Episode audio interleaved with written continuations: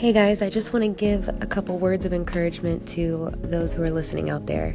Um, those of you that have your own stations, um, if you would come get involved with me on this domestic violence awareness. Um, it's something that we really need to raise awareness about.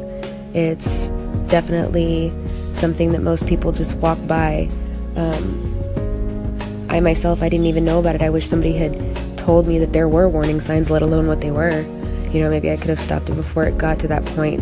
I'm going to be sharing my story over my next few segments. And um, again, I just I encourage you to call in. Um, I won't share your call in uh, on this subject unless you express during the call in that it's okay for me to share it on my station.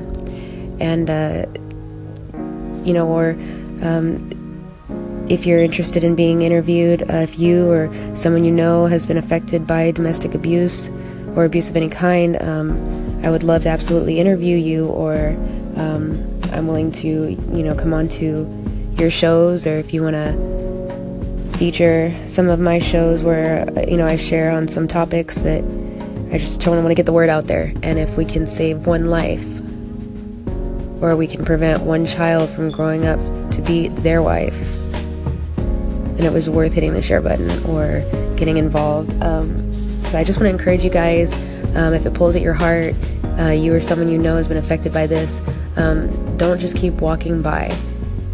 Stand up and let's stop the silence on domestic violence. So, on behalf of every victim out there, guys, we're crying out. So, don't walk by.